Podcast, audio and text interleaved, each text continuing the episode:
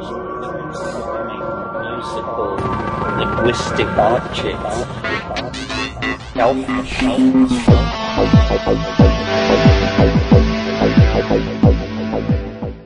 Greetings from Cyberdelic Space. This is Lorenzo, and I'm your host here in the Psychedelic Salon. So, I have a question for you. Have you ever had one of those days when, well, you just couldn't seem to find the energy to get back to work? well, I seem to be having one of those years. Here it is, the 12th of January, and I'm only now getting this first podcast of 2018 out to you. However, there are among us some fellow saloners who have decided to not let my lethargy impact them and so they've made financial contributions to the salon to help offset some of the expenses associated with these podcasts. And these fine souls are Dr. Dan O, my saloner friend from the Midwest. Also, we received a donation from Samuel G, and from my dear friend with whom I've shared many ayahuasca adventures, Kai, who I haven't seen in person for quite a while, but who will always be in my heart. So it is to these dear fellow saloners and to all of our other donors over the years to whom I dedicate yet another year of podcasting from the Psychedelic Salon. Now, today I'm going to play another Terence McKenna talk, but to be honest, one of the reasons that I've been dragging my feet on this one is the fact that, well, I'm not necessarily somebody who is devoted to the works of Marshall McLuhan. It isn't because I don't think he was an important figure in the history of human thought. The real reason I'm not all that excited about McLuhan's work is that, as hard as I try, I simply don't grok his story all that well. The irony for me is that I can perfectly recall the very first time that I learned about the work of Marshall McLuhan. It was in February of 1966, and I was in Heathrow Airport in England. And at the time, I was on my way back to the States after spending a month or so traveling in Europe just before I was to report to the U.S. Navy for a multi year tour of duty. While waiting for my flight, I picked up a magazine that somebody had left in the lounge, and in it was a long article about this new intellectual who was taking America by storm. His name was Marshall McLuhan. I must admit that the article made me want to rush out and buy a copy of his latest book right then. Unfortunately for me, three days later I was in the Navy and I all but forgot about Marshall McLuhan. now, many years later, I finally got around to reading two or three of his books, but to be honest, I don't feel as if I ever actually understood all that he was saying. So I'm going to join you now and see if I can figure his work out a little better with the help of Terence McKenna, who recorded this talk in August of 1993. McLuhan, I don't know how many of you recall him from the 60s, but he had, for a very brief period of time, about five or six years, an extraordinary influence on American culture. Uh, you couldn't pick up a magazine or turn on the TV without hearing McLuhan, McLuhan, what he said, what he thought, what he predicted. He was consulting with Madison Avenue, with politicians, with Hollywood, um, so forth and so on. And it, his influence, he died in the early 70s, and his influence died with him. Even though he had uh, founded the Center for Media Study at the University of Toronto in Canada, he really seemed to spawn no highly visible successors. Was a unique um, personality and breakthrough, much in the same way that Joyce was a unique personality and uh, and spawned very few imitators. And the irony of all this is that McLuhan did his journeyman work before he burst onto the world stage as this mysterious savant of media. He did his work as a Joyce scholar that's what he was, uh, literary critic, Joyce scholar, medievalist, that sort of thing. And then in the early 50s or middle 50s, he wrote a book which I've never read, it's very hard to find, called The Mechanical Bride, that was his first testing of his um, ideas. Uh, McLuhan is primarily understood as a communication theorist or a philosopher of media. And that's what he talked about. He turned the analytical Western deconstructionist method on the technologies of communication, uh, printing, film, photography, dance, theater, even such things as uh, money he thought of as, as forms of media. And he carried out and analyzed these various forms of media and reached uh, very controversial uh, conclusions. One of the things that was puzzling to me as I went back through and read all this is one of the things was McLuhan was synonymous with incomprehensibility in the 60s. I mean, the whole thing was, who can understand this guy? You know, he's like Buddha. He speaks these words, that we can't understand. Well, now, 25, 30 years later, it reads pretty straightforwardly, and uh, most of what he's predicted has come to pass.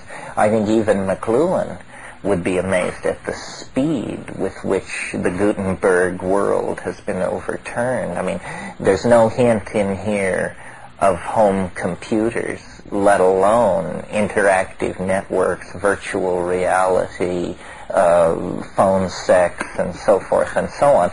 But these were this was all grist for the McLuhanesque mill, and he would have, had he lived, had much to say on this it surprised me in reading this stuff how um, demanding it is on your own um, literacy. I mean, you basi- he assumes basically that the people he's talking to have read everything and have understood it. I mean, from Homer to Rabelais to Chaucer to Mad Magazine, he assumes you have a complete knowledge of modern film and popular print journalism and popular culture. All of this was grist for his mill. Um, I'll show you the books I'm reading from and talking about, and then I'll actually read you a section of McLuhan because it's a, like Joyce, it's a stylistic thing that you can't really uh, encompass without getting your feet wet. Uh, this was his best known book, probably, and this is the original paperback edition. This book was Im- immensely discussed when it came out and probably very little read, judging by the quality of the discussion. Understanding Media, the extensions of man. This is how most people heard of uh, McLuhan. And he followed it up with um, the Gutenberg Galaxy. These are all first editions. These books I don't think are in print. Few intellectuals in this century have fallen so totally through the cracks uh, as McLuhan. The Gutenberg Galaxy, very interesting. I'm going to read from it, some of it tonight. It's organized around uh, chapter headings such as does the interiorization of media, such as letters, alter the ratio among our senses and change mental processes? Or um, Pope's Dunciad indicates the printed book as the agent of a primitivistic and romantic revival. Sheer visual quantity evokes the magical resonance of the tribal horde. The box office looms as a return to the echo chamber of bardic incantation. That's a chapter heading. Um, typography cracked the voices of silence, and one of my favorite, Heidegger surfboards along on the electronic wave as triumphantly as Descartes rode the mechanical wave. So there's a lot of fun in McLuhan, and this comes out of his being a Joyce scholar. Uh, you just can't mess with that without fun. This is uh, his third book with Harley Parker, Through the Vanishing Point, Space in Poetry and Painting. And I guess I should say, I, a few years ago, somebody asked me to review McLuhan's letters, which had been published, which I did. It was, uh, Gnosis or somebody. Anyway, uh, it brought back to me uh, he was a convert to Catholicism and an extraordinarily complex intellectual uh, with uh, a medievalist who became a Joyce scholar, who became a communications expert. And in McLuhan, there is a very deep strain of nostalgia for the essence of the medieval world, of what he called manuscript culture. And essentially his entire output is a critique of print and of the impact of print on uh, culture. Uh, and I think though he attempted to be fairly even-handed, his final resolution of all this was that it had it had had many many de- detrimental and distorting effects uh, on the Western mind. This is another little book he published back in the heyday, and he experimented with topographic layout uh, somewhat hearkening back to the surrealists, whom he discusses a great deal. Uh, and there was something about it was his fascination with topographical layout that also brought him into such congruence with uh, with the wake. So let me read you a section from the Gutenberg Galaxy that is both interesting to think about or if you can't understand it, then an interesting example of uh, what McLuhan's style was like, and what I mean by that he was an extraordinarily demanding intellectual. He doesn't cut you much slack. This is a short section called Only a Fraction of the History of Literacy Has Been Typographic. Till now, we have been concerned mostly with the written word as it transfers or translates the audio-tactile space of sacral non-literate man into the visual space of civilized or literate or profane man. Once this transfer or metamorphosis occurs, we are soon in the world of books, scribal or typographic. The rest of our concern will be with books, written and printed, and the results for learning and society. From the 5th century BC to the 15th century AD, the book was a scribal product. Only one-third of the history of the book in the Western world has been typographic. It is not incongruous, therefore, to say, as G.S. Brett does in Psychology Ancient and Modern, and here's the quote, the idea that knowledge is essentially book learning seems to be a very modern view, probably derived from the medieval distinctions between clerk and layman, with additional emphasis provided by the literary character of the rather fantastic humanism of the 16th century. The original and natural idea of knowledge is that of cunning, or the possession of wits. Odysseus is the, is the original type of thinker, a man of many ideas, who could overcome the Cyclops and achieve a significant triumph of mind over matter. Knowledge is thus a capacity for overcoming the difficulty of, difficulties of life and achieving success in this world. So that closes the quote. Then McLuhan comments, Brett here specifies the natural dichotomy which the book brings into any society in addition to the split within the individual of that society, the work of James Joyce exhibits a complex clairvoyance in these matters. His Leopold Bloom of Ulysses, a man of many ideas and many devices, is a freelance salesman. Joyce saw the parallels on one hand between the modern frontier of the verbal and the pictorial, and on the other, between the Homeric world poised between the old sacral culture and the new profane or literate sensibility. Bloom, the newly detribalized Jew, is presented in modern Dublin, a slightly detribalized Irish world. Such a frontier is the modern world of the advertisement, congenial, therefore, to the, trans- to the transitional culture of Bloom. In the 17th or Ithaca episode of Ulysses, we read, What were habitually his final meditations? Of some one sole unique advertisement to cause passers to stop in wonder, a poster novelty with all extraneous secretions excluded, reduced to its simplest and most efficient terms, not exceeding the span of casual vision and congruous with the velocity of modern life.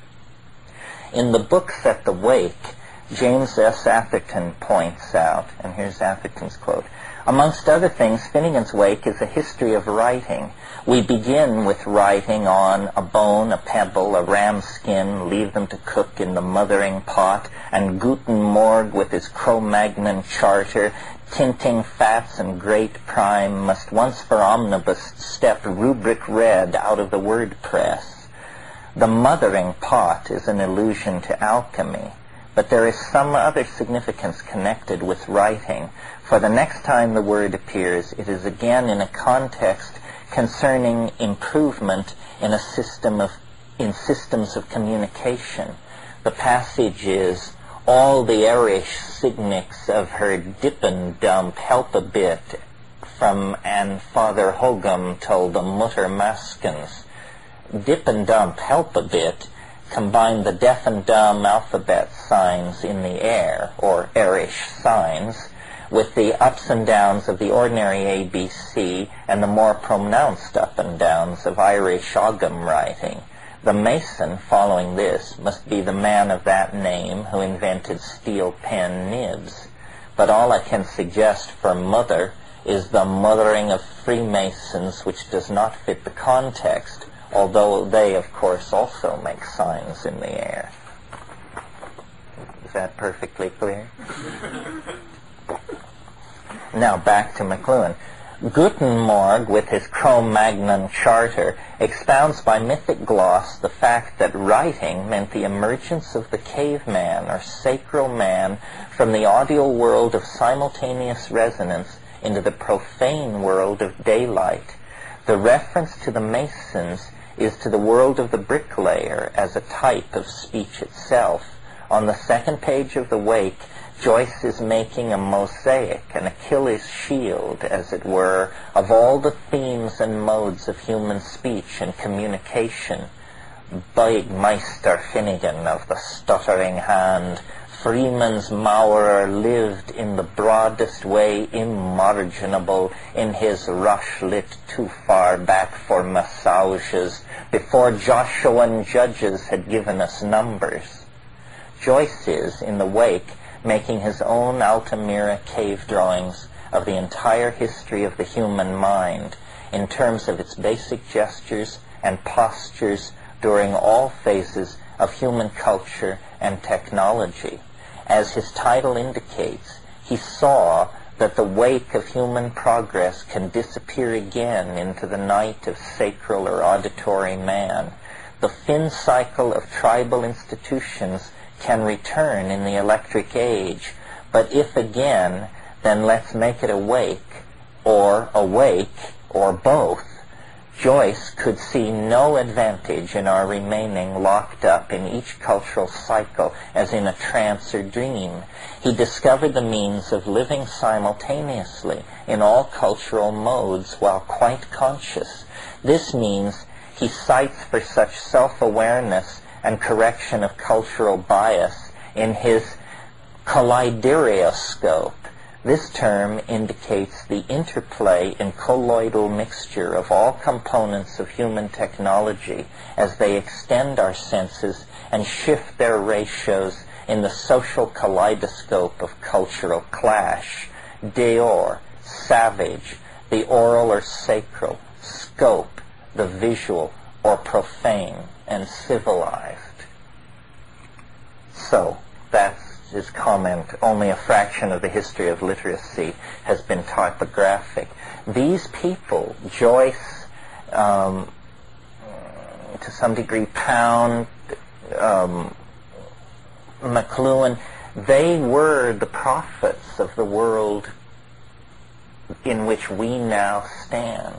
The world of uh, integrated, interactive media, extraordinary data retrieval that erases the 17th century notion of the unconscious, nothing is now unconscious if your data search commands are powerful enough. And uh, the the remaking of the human image that required centuries for print, the transition that we talked about in here from scribal culture to true book culture occupied 500 years. The transition from book culture to electronic culture has occurred in less than 50 years. I mean, it, it's eerie to read his examples of contemporaneity because there's stuff like Marilyn Monroe, Perry Como, James Dean. I mean, he's writing from another era, and yet, from his point of view, he's firmly embedded in a kind of super future that we are um, now able to look back on. Here's another section that I think makes some of this more clear. The name of this section is the medieval book trade was a second-hand trade, even as with the dealing today in old masters. From the 12th century onward, the rise of the universities brought masters and students into the field of book production in class time, and these books found their way back to the monastic libraries when students returned after completing their studies. A number of these standard textbooks, which of which approved exemplars were kept for copying by the stationari of the universities, naturally found their way into print quite early, for many of them contained in undiminished request in the 15th century as before, these u- official university texts offer no problems of origin or nomenclature. And then he's quoting Goldschmidt. He adds, soon after 1300, the expensive vellum could be dispensed with, and the cheaper paper made the accumulation of many books a matter of industry rather than wealth. Since, however, the student went to lectures pen in hand, and it was the lecturer's task to dictate the book he was expounding to his audience, there is a great body of reporterata which constitute a very complex problem for editors. So really, like for Joyce, for McLuhan, the book is the central symbol of the age, the central mystery of our time. In a sense, I sort of share that notion. It's a very Talmudic notion. It's a very psychedelic notion. It's the idea that somehow the career of the word is the central overarching uh, m- metaphor of the age. And naturally, if the book is the central metaphor for reality, then reality itself is seen as somehow literary, somehow textual. And this, in fact, is how I think reality was seen until the rise of modern science the uh, we're always taught, you know, that the roots of modern science go back to Democritean atomism, which is of course true. But the number of people who knew that a thousand years ago was probably very few. Uh, the the the real uh, notion out of which science had to divest itself is the notion uh, of a book, or if that seems too concrete, a story, a narrative, the story of man's fall and redemption. That was what the Christian exegesis of, uh, of uh, post-Edenic time was all about. With, with the rise of modern science, the idea of narrative has become somewhat overthrown. Uh, McLuhan would say that narrative persisted far beyond its utility because the um, biases of print kept it in place for much, such a long time. Everyone assumes that tools are tools and you use them and that's that. For McLuhan, the entirety of the toolkit of, wa- of modern Western man can be traced to the unconscious assumptions of print. For example, the idea of the, of the individual, which is a pretty personal notion, right there in close to the heart. The idea of the individual is uh, a post-medieval concept legitimized by print. The idea of the public, this concept did not exist before uh, newspapers because before newspapers there was no public. There were only people and uh, rulers uh, very rarely bothered to pass on their thinking to anybody other than their closest associates, and then only for utilitarian reasons. The notion of an observing citizenry somehow uh, uh, sharing the governance of society, this again is a print-created idea. Um, the idea of interchangeable parts, which without which our world would hardly function. There would not be automobiles, buildings, aircraft, interchangeable parts. That's an idea that comes from the interchangeability of letters in a printer's block. Uh, all that was the first industry to ever utilize the concept of uh, easily reformulated subunits. And it's strange, you know, the Chinese get credit for inventing printing thousands and thousands of years before Europe, but they would carve a single block of wood and print it. They didn't get the notion of movable type. And uh, movable type, the distribution of books becomes the paradigmatic model for the distribution of any product. You know, uh, you, it's produced, it's edited, it's uh, manufactured, it's sold, and then sequels are spawned. All products have followed this model, but books were one of the earliest mass manufactured objects to, to be put through this cycle. Modern city planning, the linearity of it, uh, the uh, way in which land surveys are carried out. These are all unconscious biases imbibed uh, from the world of print. And uh, they make sense if you're a print head. But one of the peculiar things, uh, notice that animals do not possess language. Uh, many human societies do not possess writing, and very few human societies, and only two on Earth, invented printing. And yet once invented, it feeds back into the evolution of social structures and defines everything. And yet it's an extraordinary uh, artificiality. And we have been imprisoned in it for hundreds and hundreds of years now. Now it is breaking down. And uh, we are changing to a different sensory ratio.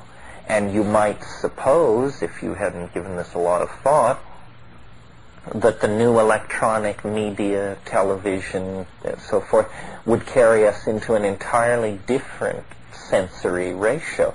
McLuhan felt differently. He felt that it was restoring us to a medieval sensory ratio. He felt that a television screen is much more like an illuminated manuscript than a page of print the distinction may seem subtle at first, but if if you're looking at an illuminated medieval manuscript, notice I said looking, you must look in order to understand. Reading is not looking. Reading is an entirely different kind of behavior. As a child, you learn what an E looks like, what a printed lowercase e looks like. After seeing 20, 100, 1,000, 10,000, you know what it looks like. You have an expectation of the gestalt of the lowercase e, and nobody opens a book and looks at print unless there's some extraordinary abstract discussion going on. We read print, but we look at manuscript because Manuscript carries the intrinsic signification of the individual who made it. And his or her idiosyncrasies have to be parsed through to get the meaning. Similarly with television, television uh, is a very low resolution media. I mean, these are little pieces of light, pixels flying back and forth, and they must uh, be looked at. They cannot be read.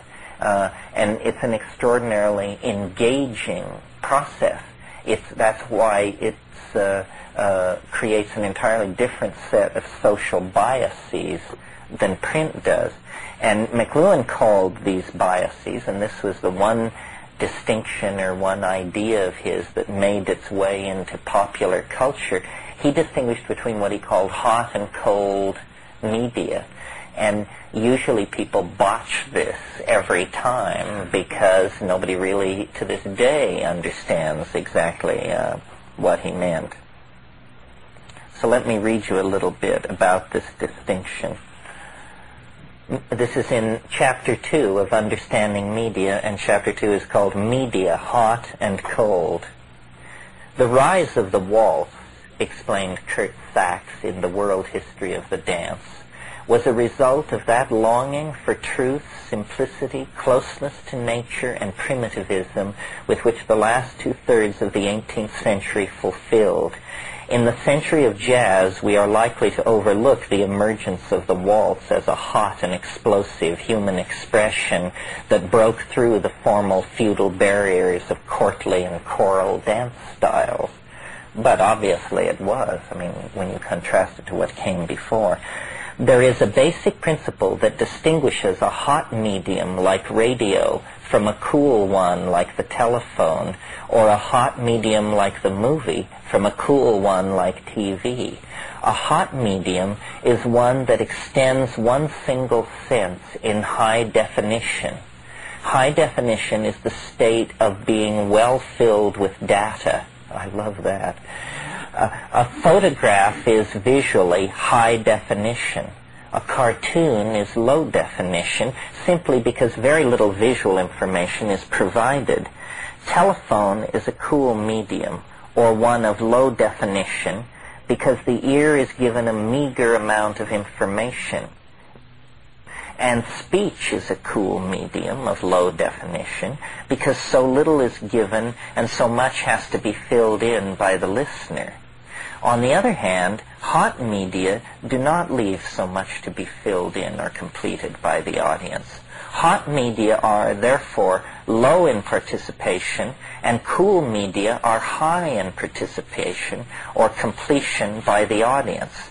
Naturally, therefore, a hot medium like the radio has very different effects on the user from a cool medium like the television.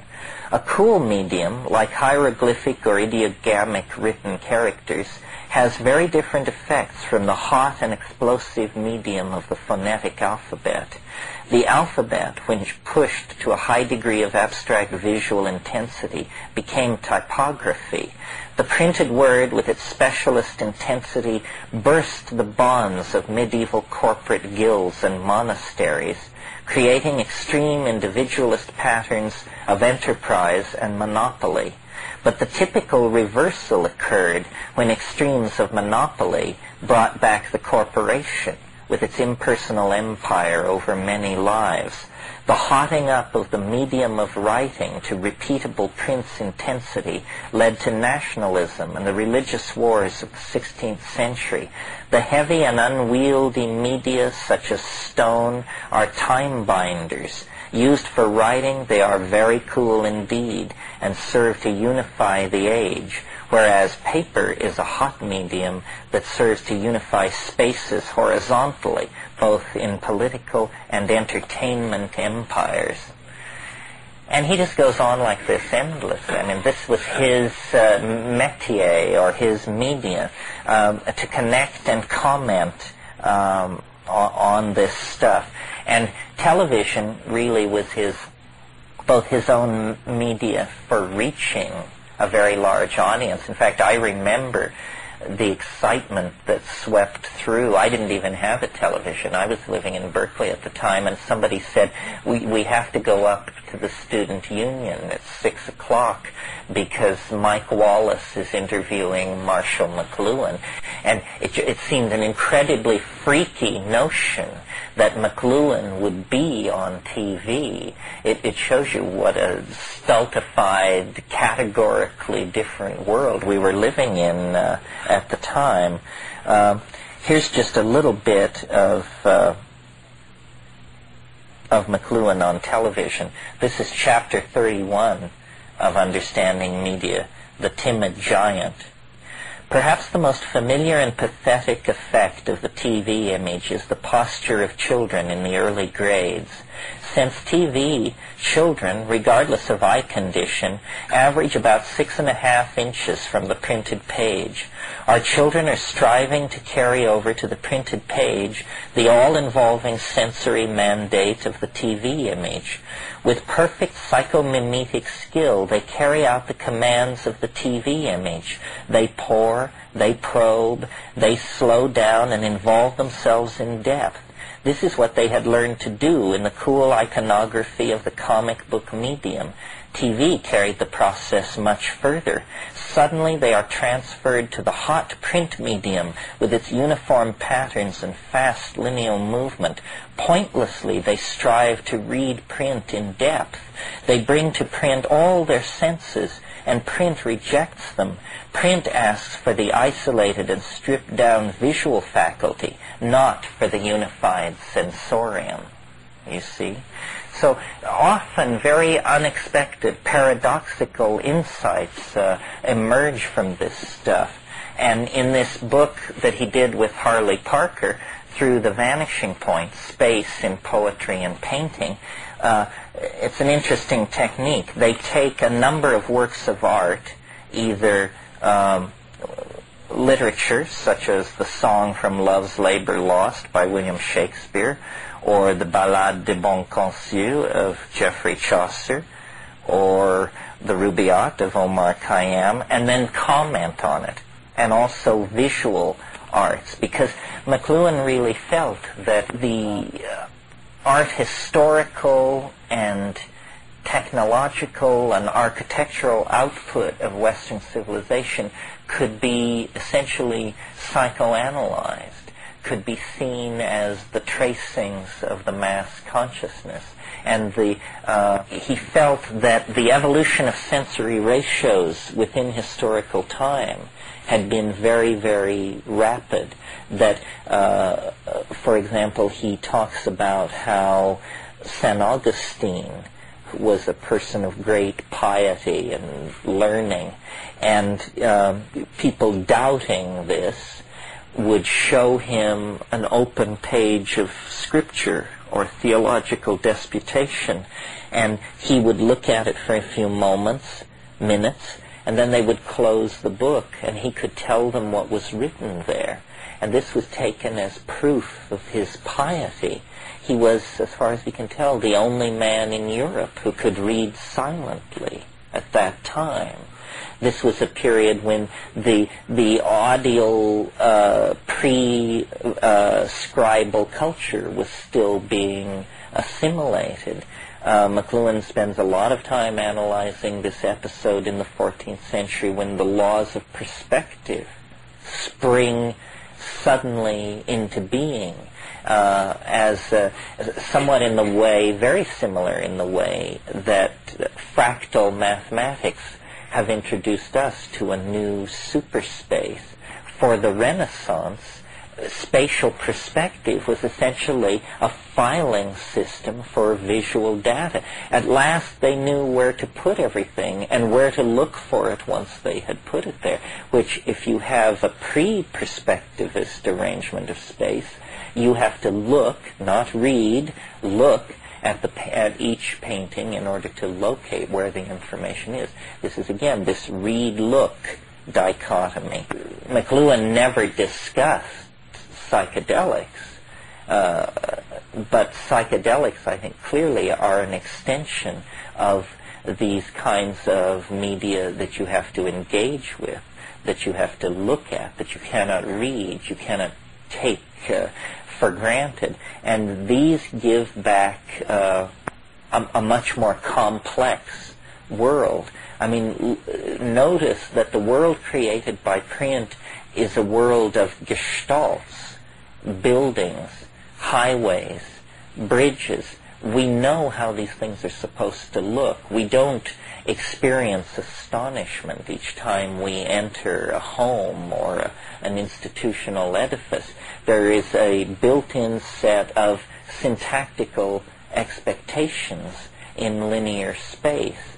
And when those are violated, this is very noticeable and becomes the basis for architectural or design innovation or something like that. I think that what's happening, and I think that this would be McLuhan's take, is that uh, all of these new media that attempt to suppress the appurtenances of media are in fact having the effect of returning us to an archaic sensory ratio. And McLuhan was on to this. He is the one who coined the phrase electronic feudalism. And he felt that, eh, that we were headed back toward the medieval sensory ratio because he saw television as like manuscript. But I think had he lived into the era of VR, psilocybin, HD TV, and implants, he would have seen we're not reaching back to the medieval.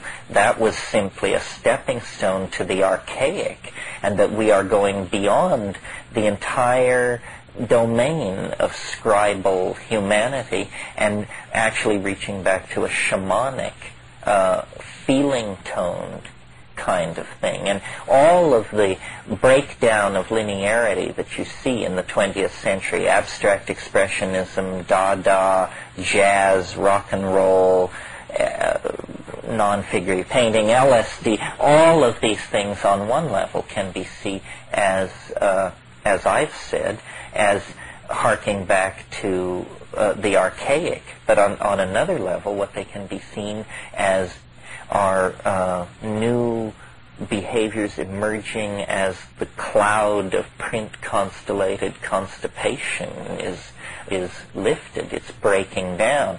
An interesting question that we would put to McLuhan if we had him here tonight, I think, is is to what degree can what he said about television not be applied to HD TV? To me that HDTV is television without the biases of TV. And, you know, a perfect medium is an invisible. A perfect media is an invisible media. And print is the least invisible of all media. I mean, print is an incredible uh, Rube, Rube Goldberg invention for, for uh, conveying information here's McLuhan on this same subject rather than me dwelling on it. This is from the Gutenberg Galaxy. This is a, a, section called A Theory of Cultural Change is Impossible Without Knowledge of the Changing Sense Ratios Affected by Various Externalizations of Our Senses, in other words, by media. It is very much worth dwelling on this matter, since we can see that from the invention of the alphabet, there has been a continuous drive in the Western world toward the separation of the senses, of functions, of operations, of states emotional and political, as well as of tasks, a fragmentation which terminated, thought Durkheim, in the anomie of the 19th century. The paradox presented by Professor von Békésy is that the two-dimensional mosaic is in fact a multidimensional world of interstructural resonance. It is the three-dimensional world of pictorial space that is indeed an abstract illusion built on the intense separation of the visual from the other senses. There is here no question of values or preferences. It is necessary, however, for any other kind of understanding to know why primitive drawing is two-dimensional, whereas the drawing and painting of literate human beings tends toward perspective. Without this knowledge, we cannot grasp why people ever cease to be primitive or audio-tactile in their sense bias, nor could we ever understand why men have sense Cézanne, that's in quotes, abandoned the visual in favor of the audio-tactile modes of awareness and, and of organization of experience.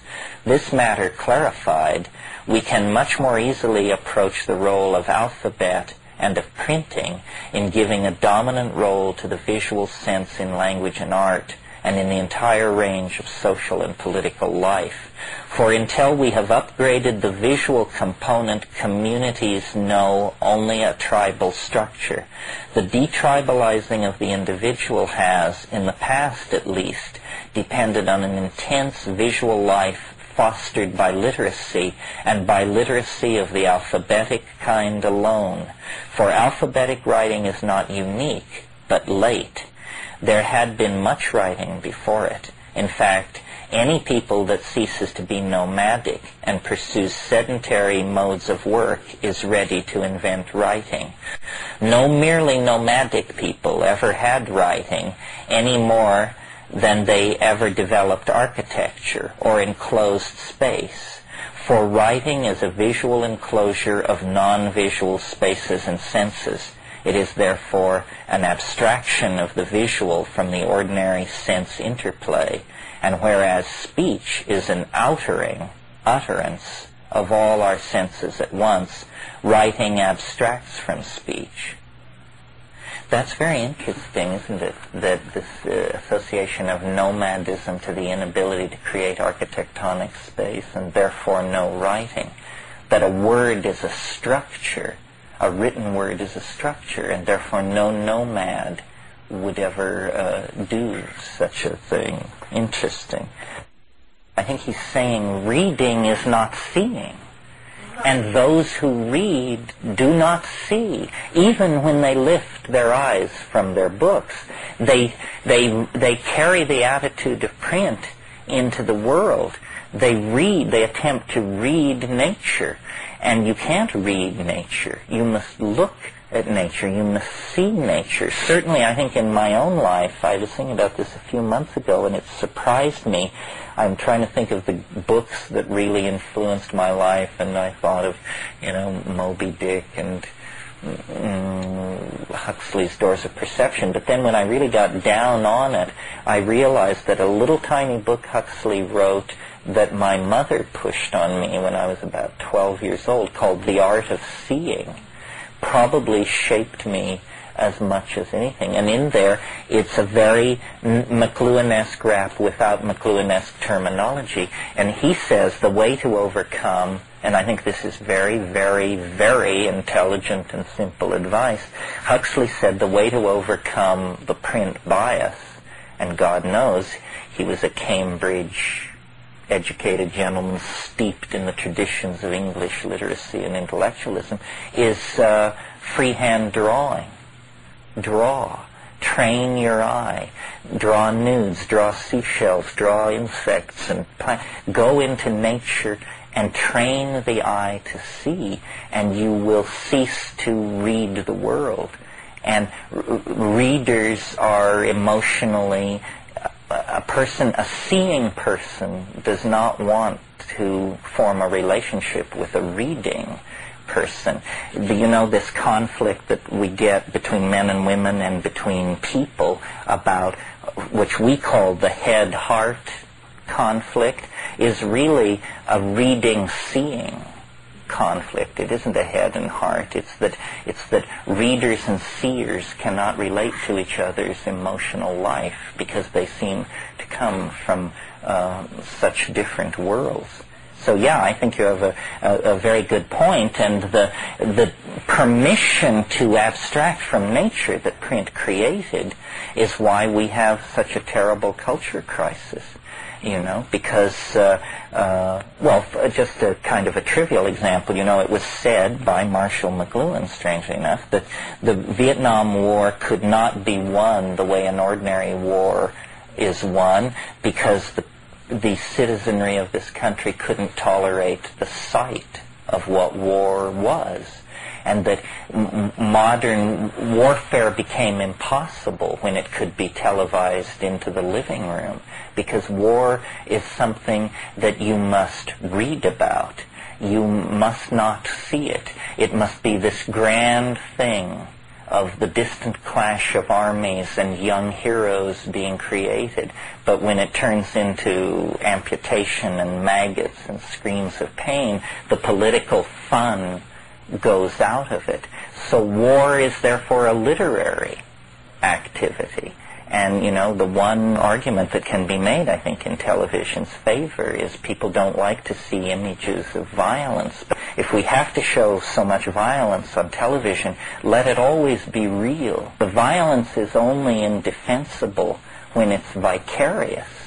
If it's real violence, you need to see it because it's happening in a world for which you bear a partial moral responsibility. And I, I think warfare has been remade uh, by media in that sense. A lot of politics has been remade because imperial doings are usually ugly, brutal, and not something that you want to exhibit before the populace. And yet, uh, modern media makes that uh, very difficult to avoid. You know, you get the notion of public morality, or, you know, the people won't stand for this we have to get this story out. The people won't stand for this. Well, now this is a moral dimension inconceivable in, in medieval or Roman times. I mean, what would it mean to say the people won't stand for this? So there's an attempt to create through the collectivity a kind of community of moral, uh, of moral judgment. The medium is the message means that the medium is the thing which is making the difference. In all, every discussion you ever hear since the 60s about TV, for example, is it good, is it bad, terrible, wonderful, the always, the discussion hinges around what's on TV and people say, well, television is terrible, it just shows violence, and then somebody else says, no, television is wonderful. those nature shows and news from far away and masterpiece theater. This is a stupid argument. It, I, the, what McLuhan meant by the, messi- the, the media is the message is he meant that it doesn't matter what you put on TV. TV is TV. It has an intrinsic nature. And whether you're showing National Geographic specials or slasher movies, TV will do what it does. It has certain qualities, just like driving a car or skiing. Certain muscles are going to be exercised, certain uh, perceptual systems enhanced, others suppressed. And uh, it's, it, it's very hard for us to understand this because because we have accepted this media so thoroughly into our life. But in fact, it is shaping our value systems uh, in ways that are very hard for us to suspect or, or even uh, e- even detect. I mean, television, for example, uh, it's a drug. It, it has a series of measurable physiological parameters that are as uh, intrinsically its signature as the parameters of heroin are its signature. I mean, you sit somebody down in front of a TV set and turn it on. 20 minutes later, come back, sample their blood pressure, their eye movement rate, uh, blood is pooling in their rear end, uh, their breathing takes on a certain quality, the stare reflex sets in. I mean, they are thoroughly zoned on a drug. And when you think about the fact that the average American watches six and a half hours of television a day, imagine if a drug had been introduced in 1948 that we all spent six and a half hours per day on average watching. And the one thing about drugs in their defense is that it's very hard to diddle the message. A drug is a mirror but television isn't a mirror. Television is a billboard, and anybody who pays the, their money can put their message into the trip. this is an extraordinarily uh, insidious situation. What McLuhan wanted to become, I think, was the founder of a general uh, new sophistication about media. And he was essentially parodied to get to death by guess what? Media.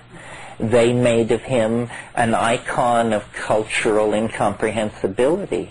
Not since Einstein has somebody, have you been so pre-programmed in advance to believe you ain't going to understand this guy? And that's what they said about McLuhan, and consequently, uh, his, uh, his message and his insight failed. Uh, we will have to reinvent McLuhan around the turn of the century because we are producing forms of media of such interactive uh, power and potential social impact that we're going to have to go back and uh, and rethink all of this. You're listening to the Psychedelic Salon, where people are changing their lives one thought at a time. Well, I wish that I could say that I now have a full understanding of the thinking of Marshall McLuhan, but to be honest, I'm still unable to explain him, other than to say that the way I see McLuhan is that he uh, seemed to think that the way in which we receive information through various forms of media has more to do with the medium through which we receive the information than the actual information itself. But please don't repeat this because I don't feel that this is actually what he said in his books. I guess that I'm just going to have to leave the thoughts of Marshall McLuhan to other people with more studious minds than mine is at this point in my life. If I was a younger man, I might be inclined to spend more time untangling the threads of McLuhan's thinking in my mind. But at this point in my life, I've decided to move on to books that I can follow a little bit better. And one of those books is one that we heard about last spring when I posted two podcasts featuring the work of Dr. Rachel Harris. At the time of those podcasts, number 7 in the Salon 2 series and number 541 in the Salon 1 series, well, back then I still hadn't had an opportunity to read Rachel's book. But after listening to those two interviews with her, I decided that I'd better read her book as well. As you may know, Rachel's latest book is titled Listening to Ayahuasca New Hope for Depression, Addiction, PTSD, and Anxiety. Now I ask you, do you suffer from one of those afflictions or do you know someone who does? If so, I highly recommend Rachel's wonderful book to you. But you don't have to take my word for it because one of our foremost elders, Jim Fadiman, had this to say about Rachel's book. And I quote, Finally, finally, finally, an ayahuasca book I can recommend without reservation. End quote. Now, one of the things that struck me most about this book is the wide variety of people she has spoken with and worked with using ayahuasca as a healing substance. My guess is that anyone who is thinking about exploring the use of ayahuasca as a healing element in their lives, well, they'll find an example in this book of someone in a very similar situation. And I'll link to the Amazon page for this book in today's program notes, which you can find at psychedelicsalon.com. And uh, there you can page through the first part of it for free and see if the book is really for you. My guess is that if you are interested in ayahuasca and don't have any personal experience with this marvelous substance, well, then Rachel Harris's book is a perfect place to begin your education about ayahuasca. Well, even though I have several more things that I'd like to pass along today, I've been putting off doing this podcast for too long already. So I'm going to sign off for now and begin working on my next podcast, which I hope to post early next week. For now, this is Lorenzo signing off from Cyberdelic Space. Be well, my friends.